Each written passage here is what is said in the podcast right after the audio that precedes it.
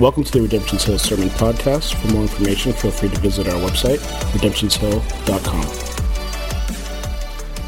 All right, well, good morning again. It's good to be here uh, with you. We'll jump right into it. We've been in a series over the book of First John, and we'll be there again uh, this morning. If you've been with us in this series, or if you've been kind of listening in, uh, there's been constant reminders that we've worked really hard to place in front of you. And it's not because we're out of great ideas. We just want to keep the main idea in front of us. These ideas that we've kept ahead of us are the same thematic, constant reminders that John actually shows in this book over and over and over again, which are truth, obedience, and love. These are essential what we, want to understand is that these three things are non negotiable, they are foundational to our faith because, as John will show, they are intrinsically part of God.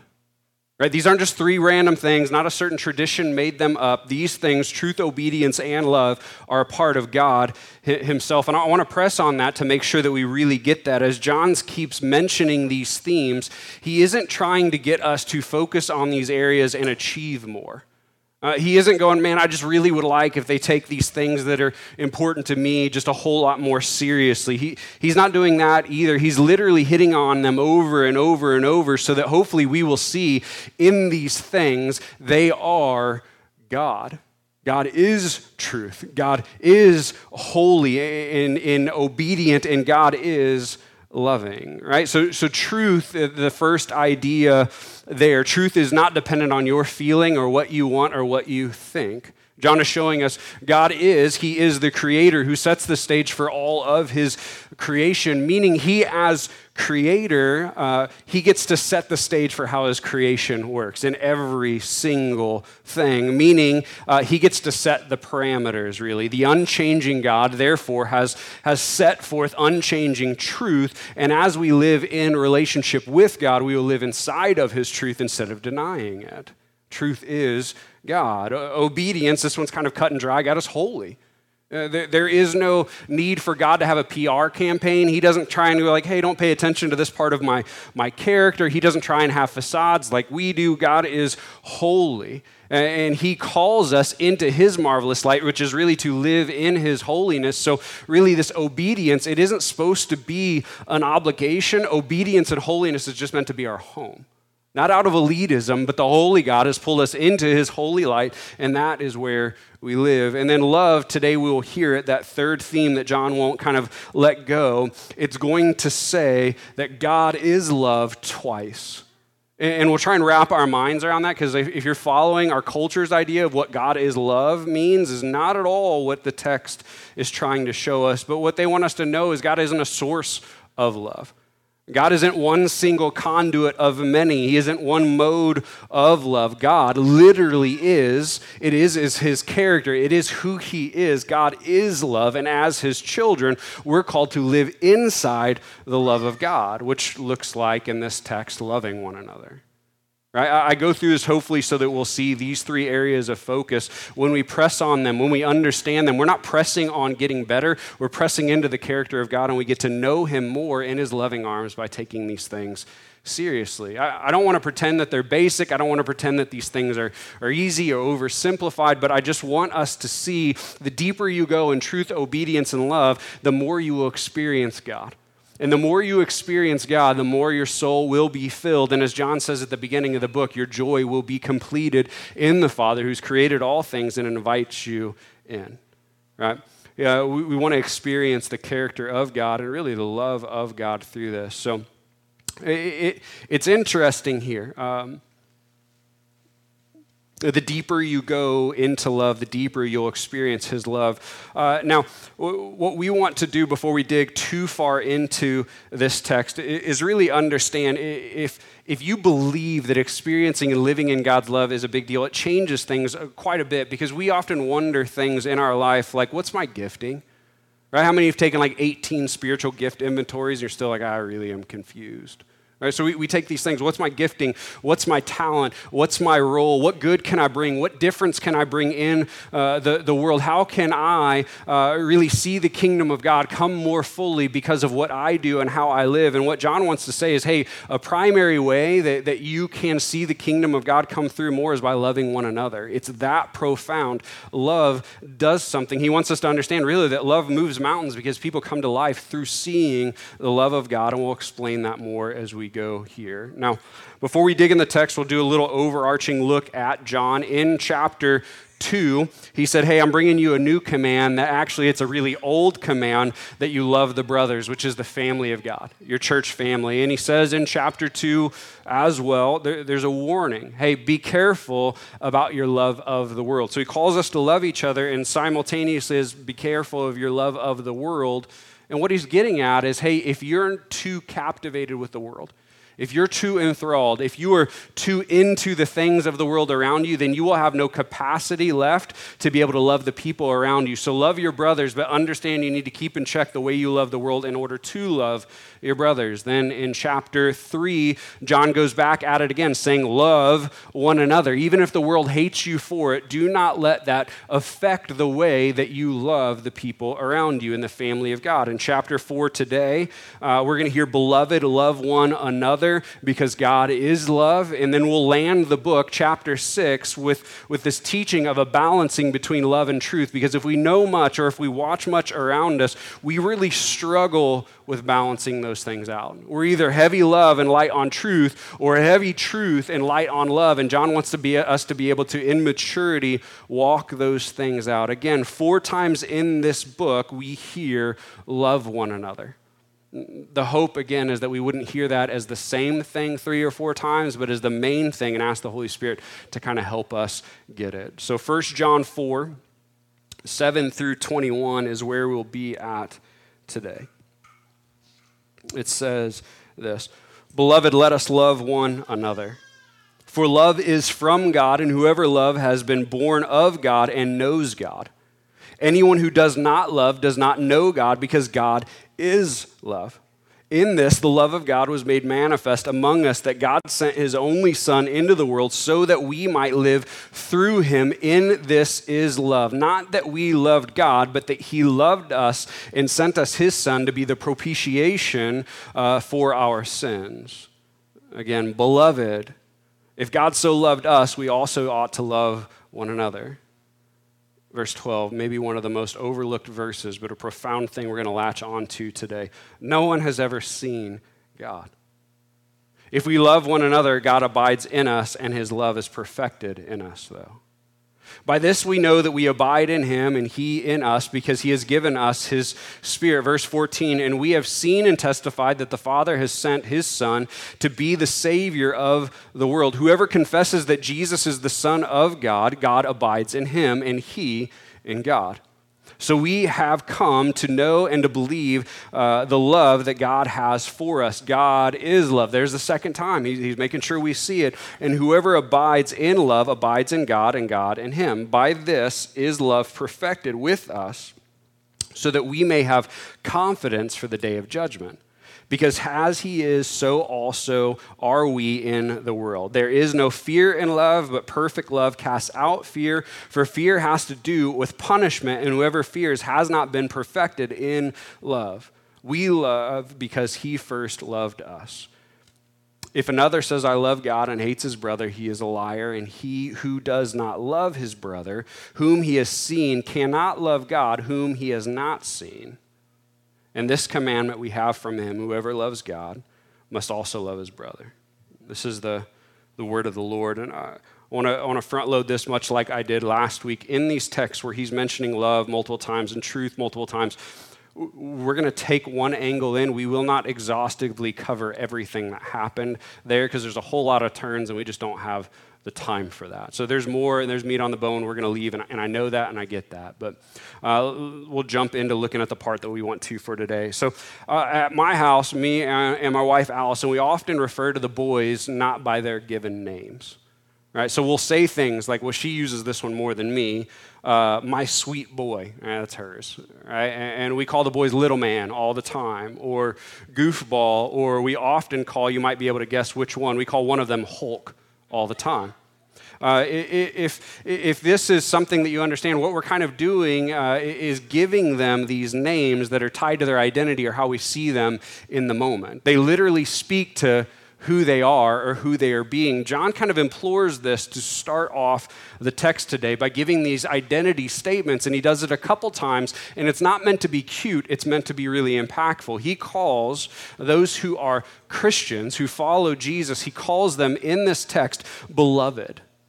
Now, this is a much stronger version than me and Allie calling our, our, our kids names. Uh, this is actually speaking into John saying, This is who you are. It's not how I see you, it's literally who you are. This is your identity. Those uh, who are in Christ, they don't hope to be beloved. They don't cross their fingers and say maybe. They don't try and earn their actions and so that God will love them. John is speaking to our hearts, saying, hey, just slow down and understand if you are in Christ, regardless of your week, regardless of how you feel this morning, regardless of all the other things, you are loved fully. You'll never be more loved than you are right now because you are fully beloved. Beloved, God loves you deeply. This is what he wants us to know before he ever does anything else. John then models really good biblical theology here in the text.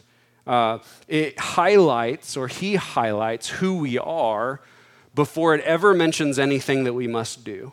Right? So John says, Beloved, love one of God. That is who you already are. That, that is what is true of you. Out of that identity, out of that reality, out of that beautiful, unshakable part of your character that God has given you, let us love one another. So the understanding is loved one love one another.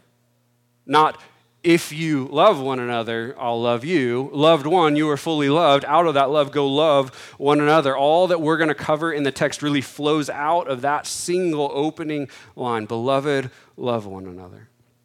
Knowing that this is the third time that we cover this love text, uh, I want to make sure that we don't assume anything wrongly by assuming that he's saying something that he's not. So, so we'll just kind of keep our bearings around this. John does not say, Beloved, let us learn to tolerate each other. He, he doesn't say, Beloved, let us be nice to one another. He doesn't say, Beloved, let us engage in small ish talk with one another so we don't fully become known. He doesn't say, uh, Beloved, see each other once every two or three weeks when the schedule uh, allows. He doesn't say, Beloved, help everyone or help each other out of a feeling of duty or obligation. No, John says, Beloved, let us. This is all of us because we are in Christ. Let us love one another which leads to maybe the second question that we should press on here from the start. You may ask, well, why didn't John say, Beloved, love everyone?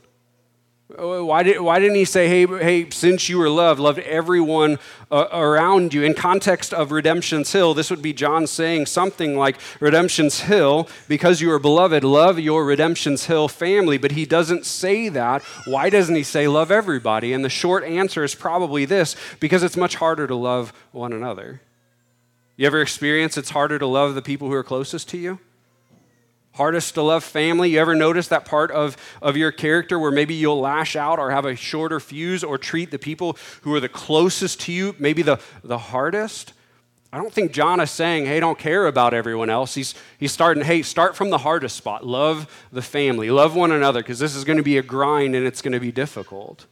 See, we seem to be able to generally show maybe a, a, modicum of grace to unbelievers at times. Not all the time, but maybe somebody does something and you're like, hey, I understand. They haven't received Christ. They, they, they don't have the Holy Spirit. Maybe, maybe it's some sort of, of line like that. And you're like, I get it because they're, you know, in John's words, they're still in darkness. But then maybe you look at somebody who's in the church family and you've walked with them for two, three, five, ten years, and, and they do something and your immediate reaction is, how dumb are you? How many times will you do this? I can't believe you did that. I mean, you're a Christian. You go to church, we'll immediately have these shorter wicks with the family of believers. And I think that's why John is saying, hey, let's make sure we love one another because then that can spill out into other places because we find ourselves frustrated and, and bitter and maybe angry or disappointed uh, with the people who are around us because in close proximity to each other, which is how the Bible directs us to live, not, not out as lone rangers, but in community, when we are in close proximity, here's the hard reality that we have to understand. There's nowhere to hide. If you are truly around other people, your weaknesses will be seen your sins will be seen. We'll be keenly aware of each other's proclivities, and, and, then let's be honest, like each other's annoying traits. If we're around long enough, we'll see all of that. In this type of environment where you are really known, it takes love or it takes work to love each other. It's not very easy.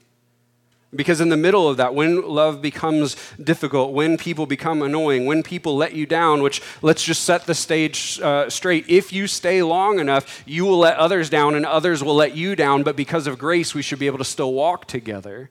It will be hard when people let you down or when you live in, in real community to not run when things get less than desirable for you this running away or dropping of people when, when they become a problem or annoying or boring, this moving on uh, from other people, when there's just anything that you don't like, we have to understand that is a serious marker of our culture right now. Lasting staying power in community is an anomaly. What do we think of as staying power now? 13 months? 14 months? But what about someone who sticks it out with a community of people for 5, 10, 15, 20, 50 years? You don't see that very much anymore. Think about what happens right now. How often do people switch homes? How often do people switch jobs? Like the average uh, uh, stay at a job is like a tenth of what it used to be. How often do we switch hobbies? Do we get bored in one place and so we go switch hobbies to another thing and, we meet kind of a new culture of people and a new group of people? And really, to, to, to our heartache, how often do people switch churches? Well, they frustrated me. Oh, they let me down. And, and we move on. Could it be? That just when we become planted long enough with a group of people, when we start to, to truly know other people and we truly become known, right when this happens, our culture has this problem with right in the tension. When you're just there long enough, then we split and we leave. Absolutely, this can be tied to our culture's uh, more transient nature, but it, it maybe requires us to ask a question why are we transient? And have we become a little bit more transient as an excuse just not to love people? To chase the next best thing, to get the next thing. And, and we kind of hide behind, well, it's what's best for my family, but we just move on from people. I know that's maybe not everyone, but it's, it's worth considering. How long will we stay planted? Because John wants us to understand to love other people, it's going to be hard and it's going to take time. Then we have to hear what John says next in the text. He starts with, Beloved, let us love one another. For, that is, because love is from God. And whoever loves has been born of God. Conversely, he says this, and he, he really loves to give a statement one way and then give us the opposite so that we can't get away from it. Uh, and whoever does not love does not know God. Why? Because God is love. When we analyze what is said there, John is making a kind of a bold assertion. He says, Love is from God, and that's really specific and a pointed claim. Love isn't from the universe. Love isn't from your heart. Love isn't from your feelings. Love is one fountain. It is one location. It is one source. Love is from God. That type of exclusivity claim is not really popular right now, but again, that goes back to truth. Does God hold truth or do what we feel hold truth? And John doubles down on this when he states, Those who love were born of God, and those who do not love do not know God because God is love. So here's the understanding if God literally is love, if that's who he is, and you say you know God who is love, but you don't love, John's going, no, no, no, it's not possible because God literally is love. We have to grab a hold of this.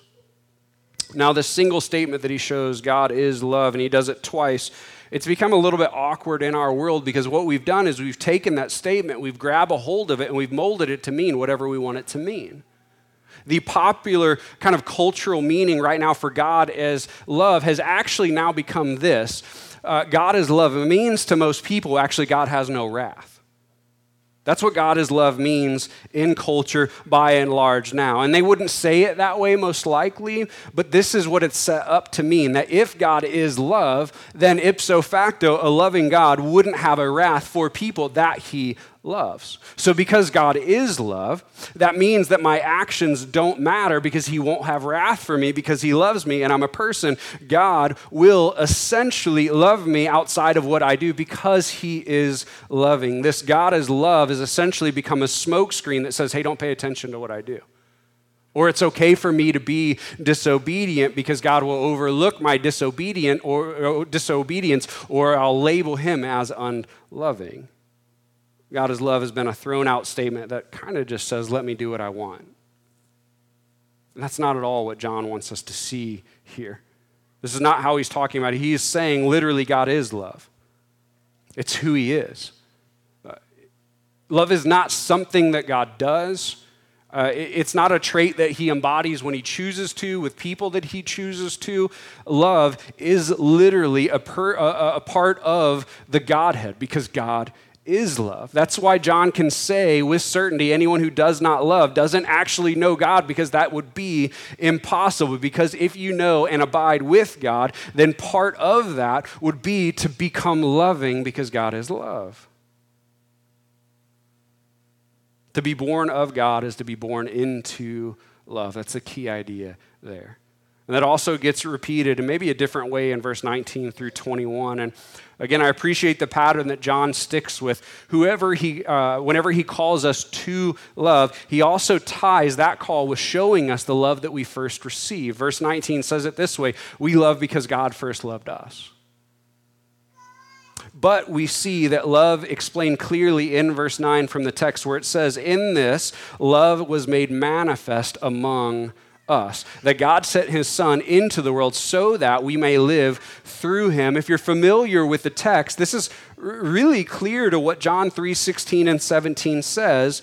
But hear the specificity of what John is saying. Love was made manifest. Okay, God is love, and so he is made manifest. He is made visible. He's made clear and apparent through sending Jesus into the world. Why, though? Why was love made manifest through Jesus coming into the world? Well, it was made manifest because when we see Jesus, we see God. John 12, 44 and 45 says it this way, and Jesus cries out, cried out and said, Whoever believes in me believes not in me, but in him who sent me. And whoever sees me sees him who sent me. When you look at Jesus, you are seeing the Father. This is why we often get a little confused and we have this split, two side of a coin view of the Godhead. And I think we've all maybe done this at one point or another, especially when we're younger in the faith and don't read more of the Word, or maybe we just kind of get out into a weird spot. But we can tend to think that God is the angrier part of the Godhead.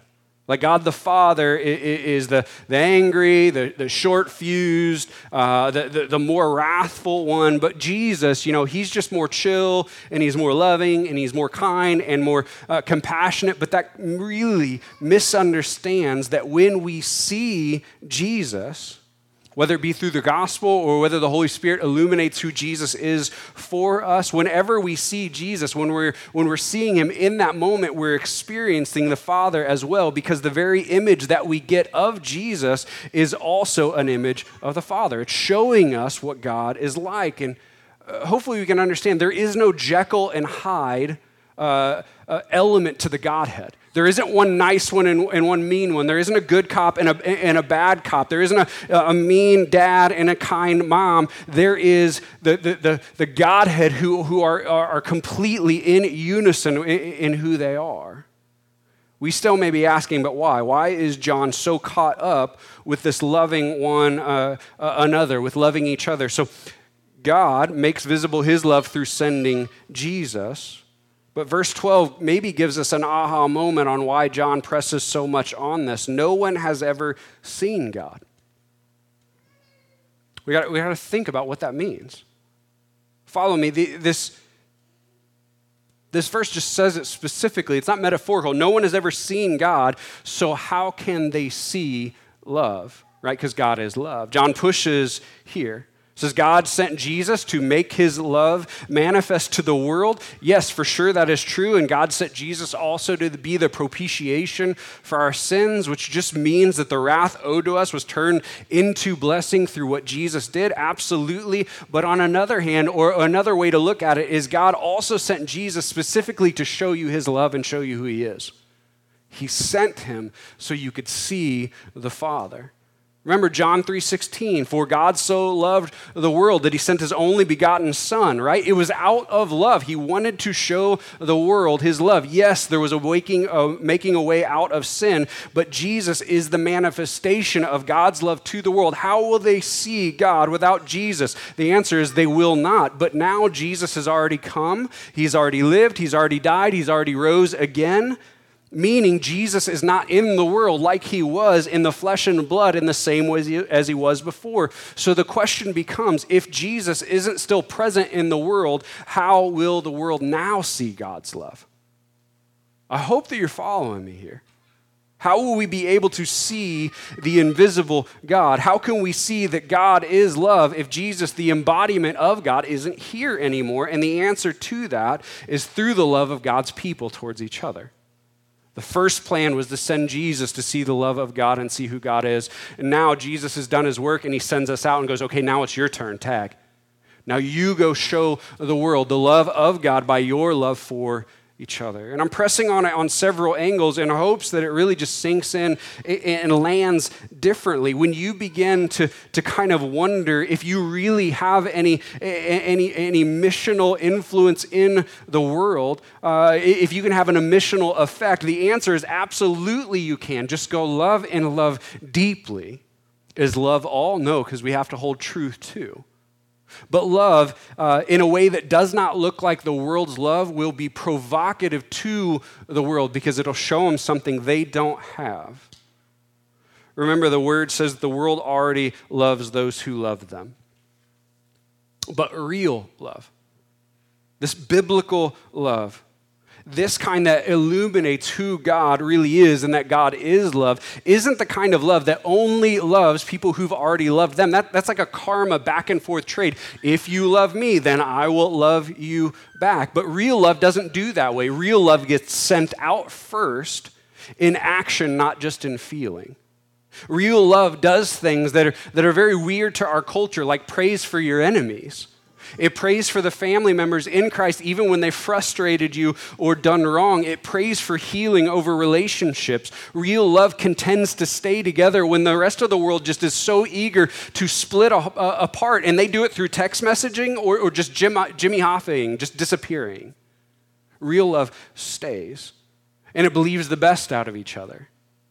And it forgives and real love doesn't hold grudges. And, and, real love doesn't expect to be paid back. Well, I loved you this way and I, and I got nothing in return. That isn't real love. That's a bartering agreement. Real love pours itself out, not out of obligation or duty. Real love is pure, it is given freely, and it shines brightly the love of God into a dark world who needs to see it.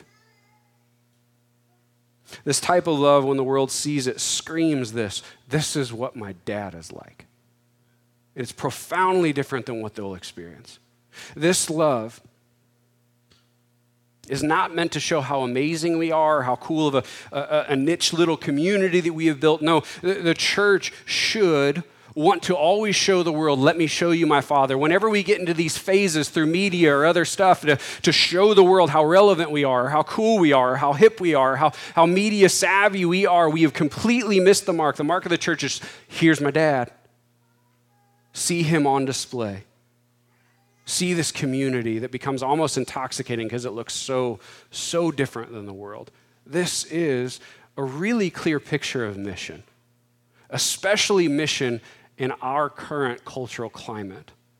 And it gives a clear idea for why the Bible calls us ambassadors of Christ and what that actually means. We show the world what the person we represent is like we illuminate him. We make visible the invisible God. We cast his presence in the world, going, You have no other way to see him but through me, through me living out his love and living out his truth. So let me show you the Father through leaning into Him and His love personally, and then giving it to the people around us freely in a pure way that does not demand other things back. Now, this part of our calling to love each other in such a provocative way that shows the world what our dad is like is something that's, I'll be honest with you, just a really large cause for concern right now for me and several other of my pastor friends. All right, we, we've been in a pandemic, surprise. 14 months, a really, really long time. And now, because of that pandemic, we've started to see a phenomenon take off. And I call it a phenomenon because it's not normal. That phenomenon is this the phenomenon of online church community. All over. I'm not just talking about us, all over the West. And, and I hope that you hear my heart. I'm not trying to be frustrated or, or anything like that. What we need to understand on a base level is we've, inter- we've invented terms that aren't real online and community, they don't go together, they're opposites. Now, we've created it out of a need because we haven't had anything else that we could do. And, and, I get it. We, we have a live stream going right now, and I'm glad that we can, we can have that for a little bit longer. But uh, we created that because when we literally couldn't gather and there was nothing else we can do, and right now, while we don't quite have our, our kids' classes back, praise God, they're going to be coming back soon. Since we didn't have those things available and we had nothing else, we wanted a way that people could at least listen into the gospel. But as the pandemic pandemic ends and kind of kids' classes uh, begin to return, we'll, we'll most likely shut that thing down. Why? Because it's not church and it's not community. Listening in, tuning in, watching online will, will never, uh, will never facilitate the beauty of what is the body of Christ. Let me explain again. When people begin to attend church online, again, attend online. That's not possible. We've made up a term to kind of deal with our suffering because the, the lately phase that we've been in, it hurts. So we made up this term to pretend that we're apart when we're not.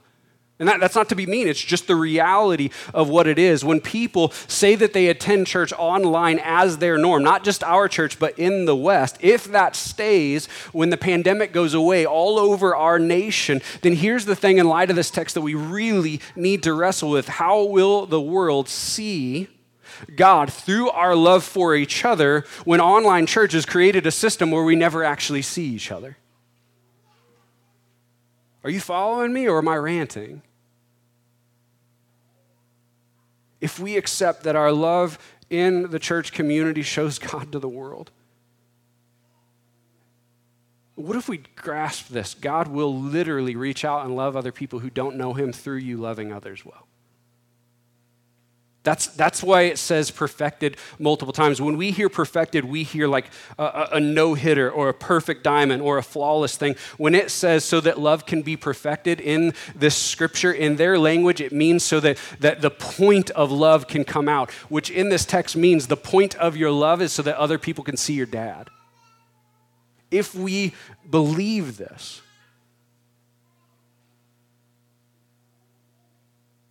that God literally begins to love other people through our love, then we just have to understand at a base level we'll have to be together in order to actually live in community to love each other. We can no longer show the world God if we do not do life together. And I pray that this text kind of serves as a, as a catalyst and a, and, a, and a press towards loving each other well. And I, and I hope that it causes a drive to, to do more than, than attend on Sunday. But that maybe we would re engage in community, in vital, formational, dare I say, obedient Christian life, which is lived together. I also pray that this text may serve as a breath of fresh air for us in really an unexpected way because the pandemic in the last 14 months have, have really given us a lot of hardship, but they've also given us some gifts. Because what we've been able to do is see things that we just couldn't see before. It, and maybe we'll learn in kind of an encouraging way, maybe we'll learn that maybe we've done mission wrong for like a really long time. Meaning, so often mission has been just inviting a person to just this Sunday gathering, or mission most likely has looked like trying to convince other people that they should conform to who we are. Right? Let me convince them to be moral. Let me convince them to be like me, or they should believe like we do, or they, they should accept what we accept. If we're really honest, maybe we would say mission has, has really been for you more of just trying to convince other people in the world that you're normal. That's been mission or, or to convince them that you're cool or that you're fun or that you're tolerant or really to try and just express something to, to make the people around you just think that Jesus is palatable. Maybe it's been that more than showing the world what Jesus is like through us by inviting them into community to, to demonstrate to them the love of God. Meaning, if we started believing that loving each other really gave a window or an open door into seeing who God is, maybe we'd be less preoccupied with making people fit through our mold or come to a Sunday service and, and more just interested in doing actually really fun things like having dinners with believers and unbelievers together and then just acting like who we are and putting no facade on. That doesn't sound nearly as hard. Or, or, what if we really believe this and we started inviting unbelieving people into our DNAs and we literally changed nothing?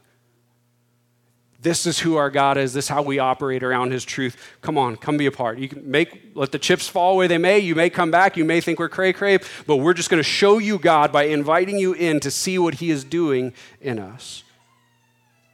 I hope that you would maybe be encouraged in that. The goal is not so much to try and sell Jesus as to show Him. Everyone will have to make their own decision, but I'm not trying to convince you of anything. I'm showing you who God is through Jesus and through our love, and, and, then you get to kind of do what you want with that. And I'll pray for you along the way. This is picking up the ancient biblical model of, of come and see.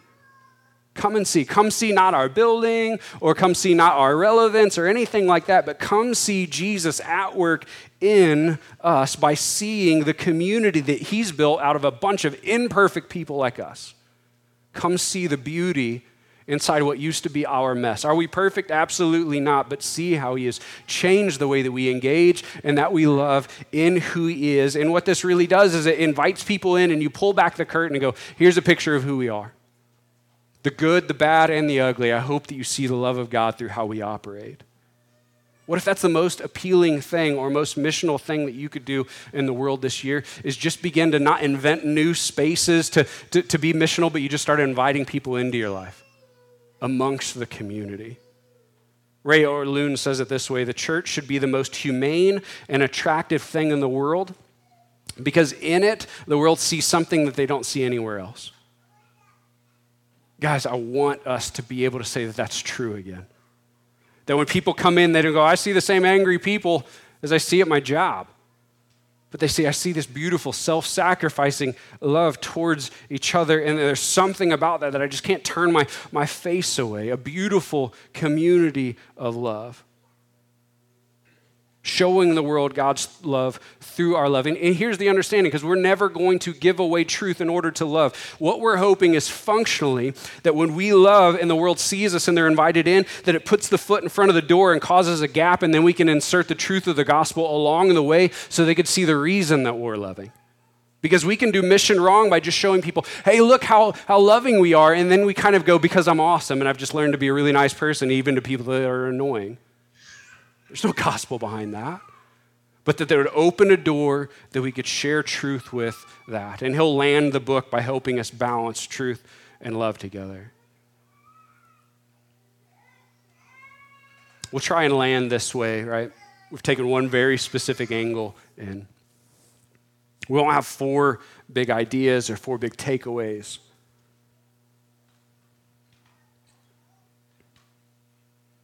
The hope and prayer is just this, though. What if we recapture Jesus' beautiful vision for biblical community? What if we stop seeing community as duty or option or inconvenience or anything else? But what if we saw it as something beautiful? And we pushed into it, doing our best to not be perfect people, but to be honest people, even with where we struggle, because we know the gospel still makes us a son of God, even when we show our struggles. But in and amongst that community, we do our best to love each other well, to love like Jesus.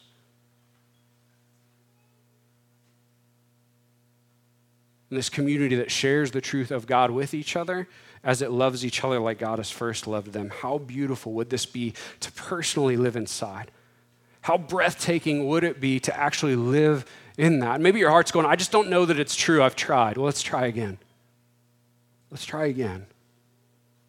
I'll push you even more. What if your devotion to loving the church family well, to being planted and present and intentional, and your boldness to invite other people into that church community in some form or fashion, what if that led to your best friend knowing Jesus? Your best friend? What if it led to your mom or your dad or your neighbor or your co worker knowing Jesus? Because you stopped trying to make them like you and just said, Here's Jesus, where you see the reality of what has changed me. What if it actually happens? I pray that we'll receive that and believe it. Now, knowing that the past 14 months have been kind of insanely difficult for us, and that for a time we've just had to stay away from each other. Today may be a good time to kind of ask, as we're coming out the other side of that, what does my process of reentry into true community look like? We're not six months in anymore, guys. Anyone can get vaccinated. We're ways in. It may be a good thing to ask, well, what's the process look like? What's my plan? What's my goal now to live life with other people and be sensitive to the Holy Spirit about what He may say to you? What we've had, I think, really over the last probably about six weeks is several people over and over, the Spirit has just led them to go, hey, it's time. Eh, and maybe He would say that to us or, or a deeper version of, hey, it's time for, for even, even more community than you've had now. And that we'd be open to re enter into community so that we could love each other well, experience mission, and share truth, and live amongst the community of believers in the kingdom of God the way that we are called to. And here's the other side. Believer, if you've been making steps to re enter in community actively already, and you've experienced some form of joy back in and kind of living in the love of the church community, and your heart just finds itself just a little bit grateful, then here's a great play. Just say thank you as we worship today. Express your gratitude. God, you have given me a good gift in the church family. And, and we're starting to kind of redo that whole thing. And you filled my heart again with community. And there's been laughter and joy and truth shared. And I'm just thankful for that. We do not always have to lament and repent every text. If God is doing a good work, then celebrate that. God, thank you. Thank you that you're doing that. Thank you that you're still working. Thank you that there's been a good work over the last couple months in me. Help me to keep pressing into that and invite other people in it so that your name and fame could be spread and so I never forget your truth. May we be humble enough to ask God about where we're at in community. And may we not be so self loathing that we can't celebrate if He's done something good. That's the hope. Band, you guys can come back up. God sent his son to show us his love. When Jesus has fully done his work, he will return one day through his spirit. We can still live in relationship with Jesus, but now it is our turn to go into the world and make disciples and show the love of Jesus. And I hope that your heart, in all of our insecurities and all of our, our self worth concerns, and wonder, well, if I am good at this? Am I good at this? Or, or what value? I, I pray that the Spirit would just press deeply. You can make a profound difference by, by, by staking your place in a group of people and loving well and letting other people see it. Chase your gifting later. You can find love and live in love right now. And I pray that we would walk into that. I pray that Jesus would do amazing work as we would see those who are, who are far off come to know him and that our hearts would just be stirred. We had a, a DNA group on, on, my back deck this week. It was the first time that we'd had a larger group be able to do that. And there was like seven or eight guys. And I found my heart just overwhelmed because it was like, friends. We're sharing truth and we get to see each other and we get to live amongst each other. And we just started talking about what did it look like to just invite other people into it. Who knows what we would see done? for the name and fame of Jesus. You guys can stand. We're going to take communion today. If you didn't have a chance to, to get one, we'll play three songs here at the end. Uh, and at any time at that front desk, there is a, a, little single serve cup. At any point, you can take amongst our last songs. You don't have to be a member or anything. We just ask that your faith be in Jesus. And, and here's the honest thing if your heart is stuck in this spot going, I don't want to love other people right now, it's probably a good idea for you to skip the table today but if your faith is in Jesus, you can come to the table and you can receive. 1 Corinthians 11, 23 through 26 says this For I received from the Lord what I also delivered to you that the Lord Jesus, on the night when he is betrayed, took bread, and when he had given thanks, he broke it, and he said, This is my body, which is for you. Do this in remembrance of me. Friends, I pray that as we take that, that we see that this is us seeing the love of God. I love you fully now. And I've paid the price to prove it. And I acted first to prove it. So as you take it, you're remembering the love of God towards you. In the same way, you also took the cup after supper, saying, This cup is the new covenant in my blood. Do this as often as you drink it in remembrance of me. For as often as you eat this bread and drink the cup, you proclaim the Lord's death until he comes. You can remember that there was a sacrifice for you, and in every insecurity, in every way that you still fall short, there was blood over your sin as well. So take, see the love of God through the table. I pray that as we worship in these last songs, you just ask the Holy Spirit, will you help me see community more clearly and place a bigger vision in us more collectively about what it would look like to be your people and see our city transformed through seeing a beautiful love that you've created? I pray that that would happen. God, thank you for today. I pray that you would be with us.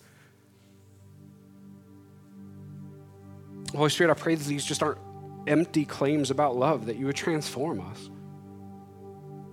Give us belief. Help us fight our unbelief where we believe, no, I've tried that and it won't work, or it can't work, or it won't happen, or anything like that. Or maybe we even believe that your love isn't good right now, or loving community isn't good. Lord, I pray your Holy Spirit would come and speak truth to that. It is a good gift that you have reconciled us to you and then not left us alone to walk out that reconciliation. We have family members. We have brothers and sisters in the faith that we get to walk with. May we see that clearly. May our hearts have joy in that. May our hearts be just churned in that, that you are a good Father who's done much for us. What do we pray that. Do your work. Holy Spirit, come. We pray just not even just for today, but for the next coming months that we would engage the people around us differently. There's nothing left to prove. But would you give us the boldness to just invite people in to see you? Holy Spirit, we pray through that that you would do a good work. That some who would far off would come to know you and they'd come to life in you. Lord, we pray that in your glorious name. Be with us. We love you. Thank you for your mercy and your patience.